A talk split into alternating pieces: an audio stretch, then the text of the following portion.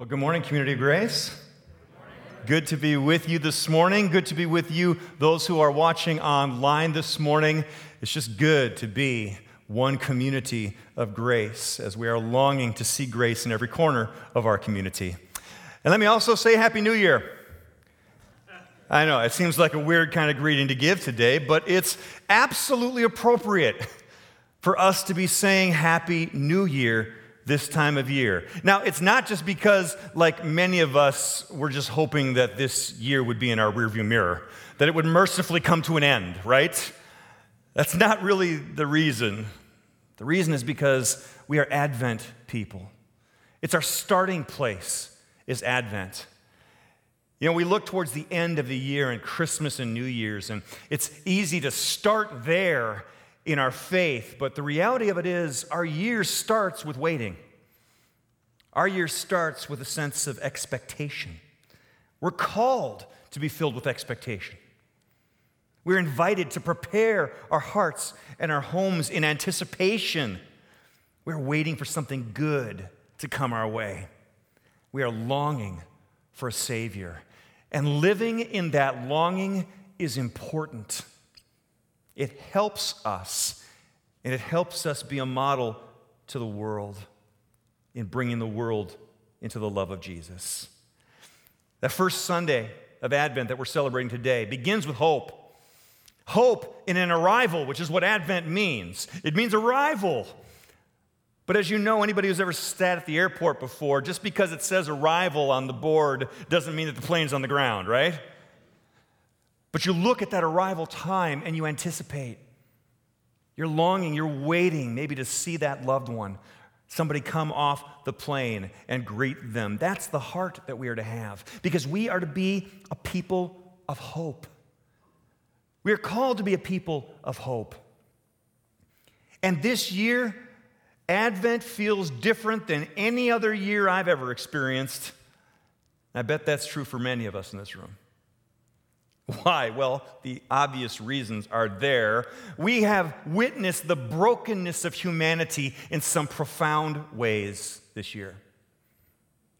We've witnessed division across political lines. We've seen division in racism and, and, and racial disunity. We've seen COVID and the reality of, of a disease that's around us that we can't seem to escape. And throw on top of that the worst hurricane season that we've ever seen as a nation. And yeah, there's a lot of things there that make this a tough year. But the reality of it is, those things aren't necessarily new. I mean, political divisions have been around for a long time, even in our nation, ultimately culminating in a war. And racism, unfortunately, that has had a long history in our nation, along with protests that many who are of an older generation remember vividly. We've encountered disease before. We've, we've suffered through SARS. We've witnessed as HIV plagued the world. We've seen these things before. And we've witnessed hurricanes and tornadoes and tsunamis and you name it as natural disasters hitting the world, some of them even around this time of year. So, why does this year feel different? Because this year, our distractions have been removed. The things that we would use at any time of the year, but most especially this time of the year, to distract us from the reality of the pain, suffering, and disappointment that is all around us. We can't escape it this year, and we can't hide it. Even though sometimes we've gotten really good at hiding the mess. You know, in my relationship with my wife, I am the messy one. Yeah, surprise. That's me. I'm the one who needs to get picked up after, needs to be reminded to pick up after myself. And after 25 plus years of marriage, we've figured out some ways to find some compromise in our household with my wife, who is way more organized and such a blessing into my life for so many reasons. But we found a way to compromise, and that compromise means I get a space. I get a space. Some of you are laughing because you know exactly what I'm talking about.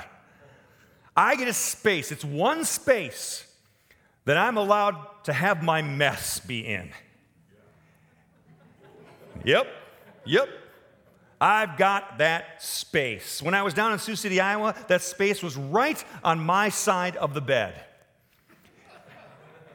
And over time, things would just accumulate there extra pairs of shoes, my computer, pads of paper and notebooks, stacks of other books, miscellaneous wires and things. They would just start to accumulate and expand on this side of the bed. But that was okay. You know why? Because that side of the bed was hidden away from the doorway where you could look into our bedroom. And as long as you couldn't see it from the hallway, we had a deal.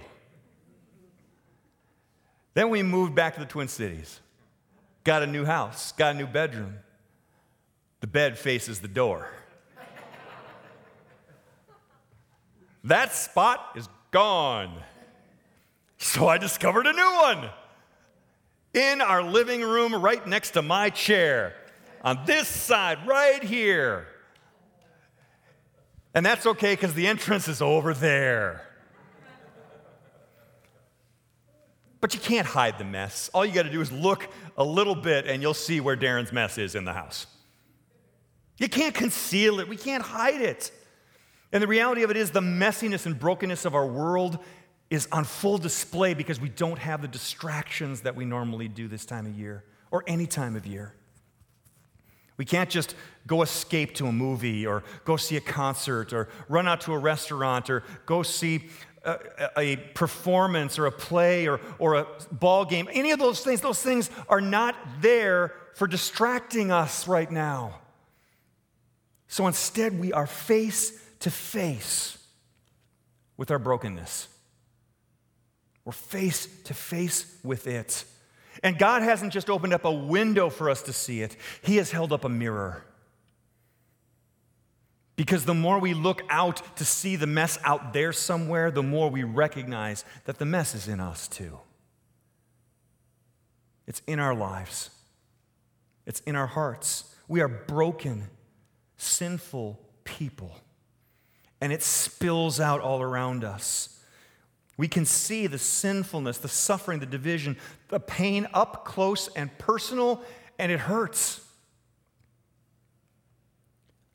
So, what do we do with all that this year? We hope. And we wait for a Savior. The Apostle Paul speaks of what this longing feels like in his great letter to the church at Rome. One of the best books of the Bible is the letter to the church at Rome. We call it the book of Romans, filled with such rich theology, such rich storytelling, such an incredible vision of the way God is at work. And in the brokenness and the sinfulness and the pain, Romans chapter 8 comes to us in verses 17 through 25. Just listen along as I read. I consider that our present sufferings are not worth comparing with the glory that will be revealed in us. For the creation waits in eager expectation for the children of God to be revealed.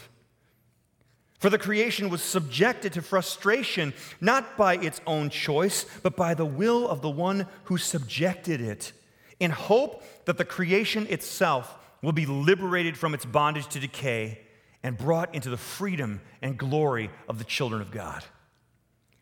We know that the whole creation has been groaning as in the pains of childbirth right up to the present time.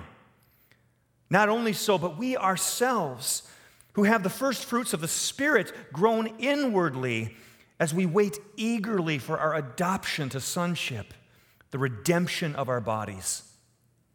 For in this hope we were saved. But hope that is seen is no hope at all. Who hopes for what they already have? But if we hope for what we do not yet have, we wait for it patiently. That's a picture of our reality and the way that Advent speaks into it for me. We live not only broken lives, but in a broken world, a creation that is broken as well. Why do we see brokenness in our creation? Because we were called to be the pinnacle of that creation. We were called to steward that creation, and we fell. And in our own sinfulness, we are broken, and now that brokenness spills over into all of our creation.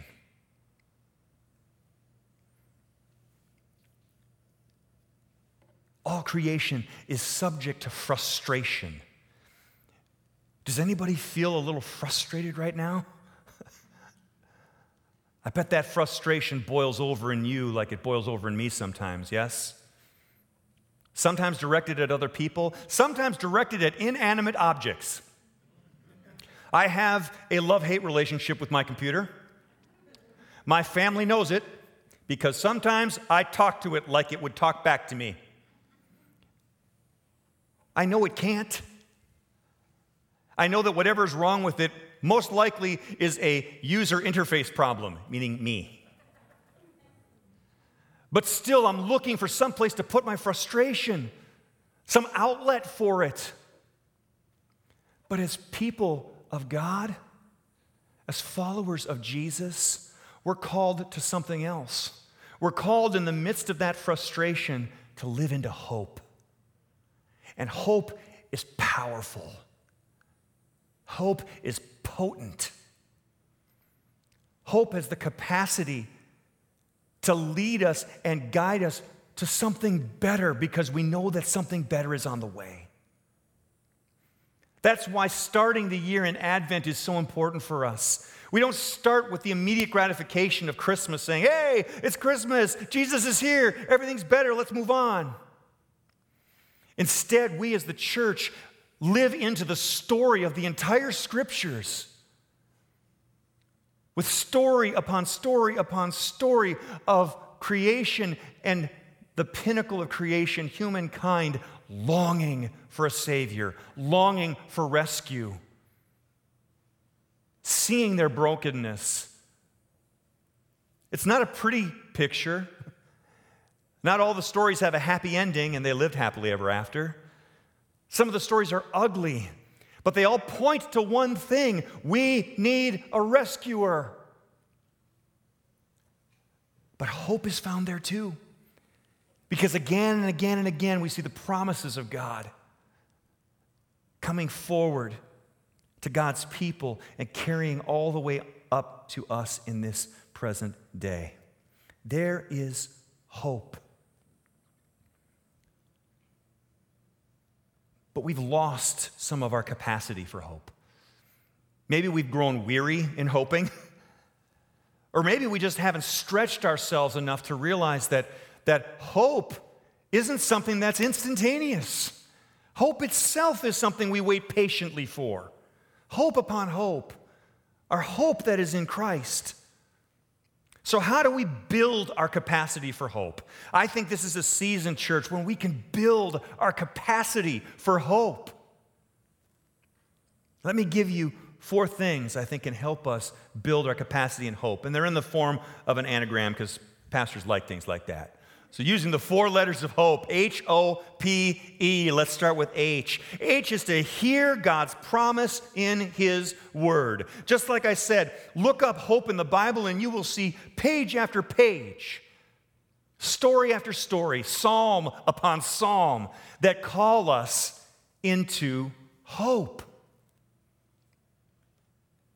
There's one passage in particular that I want to read for you today because I think this one speaks most specifically to this time of year. The expectation that we should have, and it's from Isaiah chapter 9, verses 1 through 7. Listen along as I read. Nevertheless, there will be no more gloom for those who were in distress. In the past, he humbled the land of Zebulun and the land of Naphtali. But in the future, he will honor Galilee of the nations by the way of the sea beyond the Jordan. The people walking in darkness have seen a great light. On those living in the land of deep darkness, a light has dawned. You have enlarged the nation and increased their joy. They rejoice before you as people rejoice at the harvest, as warriors rejoice when dividing the plunder.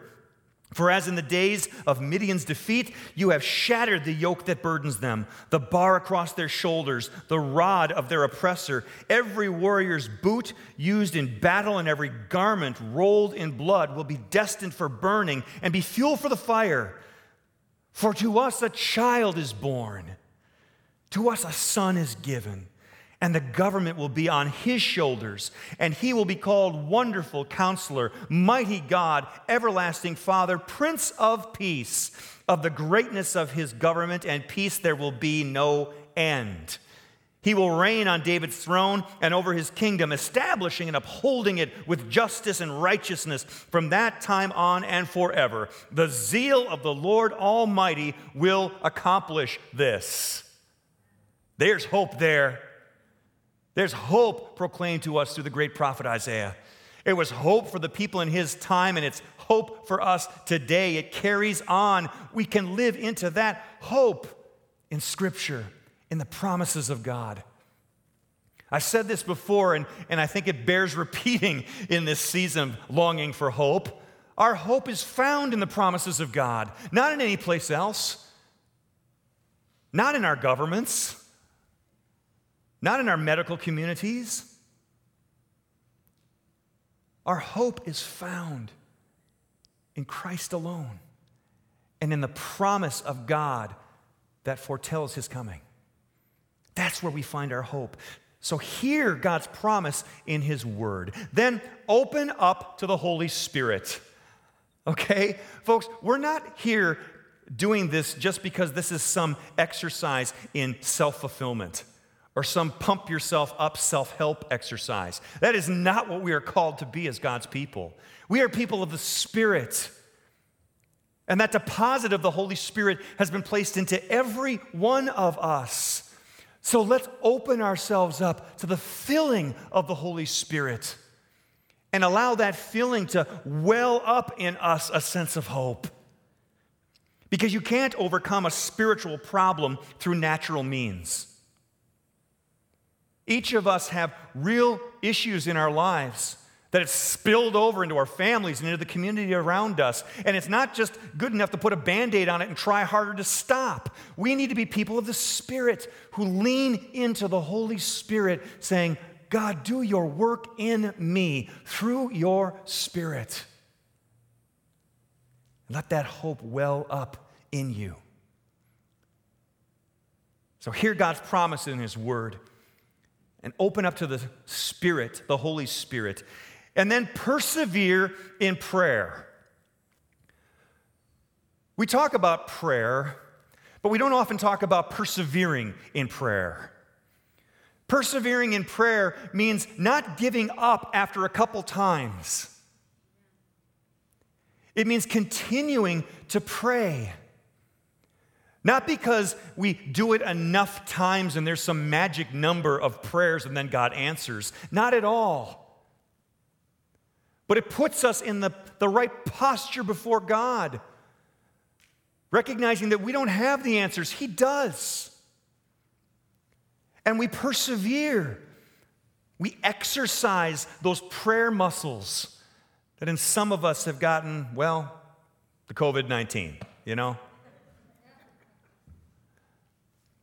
But we persevere in prayer. We bring those prayers again and again before the Lord, and we let that muscle get strengthened in this time from God's word and from His Spirit. These lead one into the other, friends. So we persevere in prayer. And then we expect a miracle. We expect a miracle. Now, some may say that that sounds awfully presumptuous. I mean, we can pray for miracles and stuff, but, but we shouldn't expect them, right? I mean, that, that just seems like it's putting way too much pressure on God. Really? I hope my God isn't that small. I hope God isn't limited by my capacity. You see, sometimes we expect way too much of ourselves and way too little of God. He is the miracle worker. And when things aren't going well and we, we turn to other means to try and fix things, it only builds our frustration.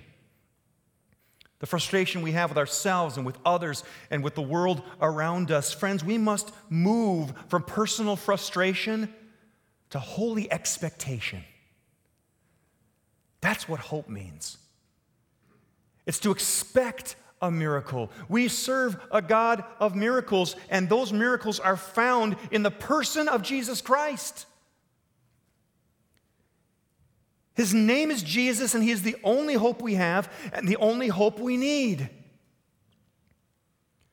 And when we look at the problems of politics and racism and disease and nature gone mad, friends, we have a hopeful expectation in the miracle worker, Jesus.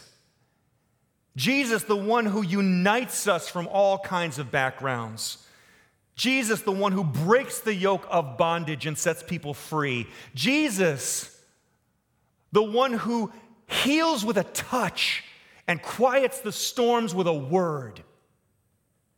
That's where our hope is we can have an expectation of God's miracles because they are there in Scripture and now they are there in our own lives.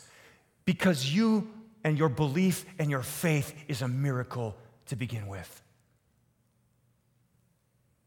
That miracle is in you. To have faith in Jesus Christ, that's not something you can whip up yourselves. That is God's gift, and it is a miraculous, miraculous transformation of your heart and mine. So we can expect it, friends. Hear God's promise, open up to the Holy Spirit, persevere in prayer, and expect a miracle. That's how we build our hope capacity. That's how we become a people of hope. That's how we let hope flow into us overflow us and ultimately flow out onto the world around us. And we have the capacity to do that as we build this capacity. And we have places to share it. You've already seen some of the examples of places to share it, but let me highlight one for you this season. We are pouring out love on our seniors. Folks who are feeling the most separated, the most isolated, the most lonely, in our community, members of our congregation, and those who are not members of our congregation. We want to pour out love on them so that they can have a sense of hope in this season as well. There's a variety of ways that you can do it. Go onto our website and look for Pouring Out Hope on our seniors and find out how you can participate in some simple ways to bring hope to others. That's what it is to be a people of hope. As we start this Advent journey together, trusting in Emmanuel, God who is with us, and patiently awaiting his being reborn in our hearts again. Let's live as people of hope. Because hope is on the way. Hope is on the way in the one who is the way and the truth and the life. Amen. Let's pray.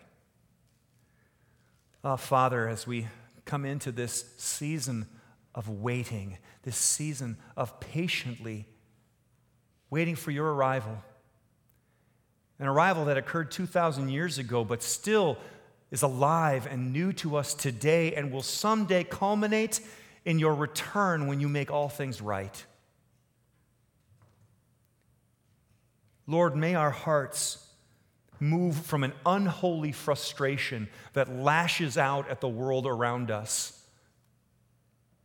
at things both inanimate and animate, at other human beings through all the various channels that we have to hurt one another and divide from one another.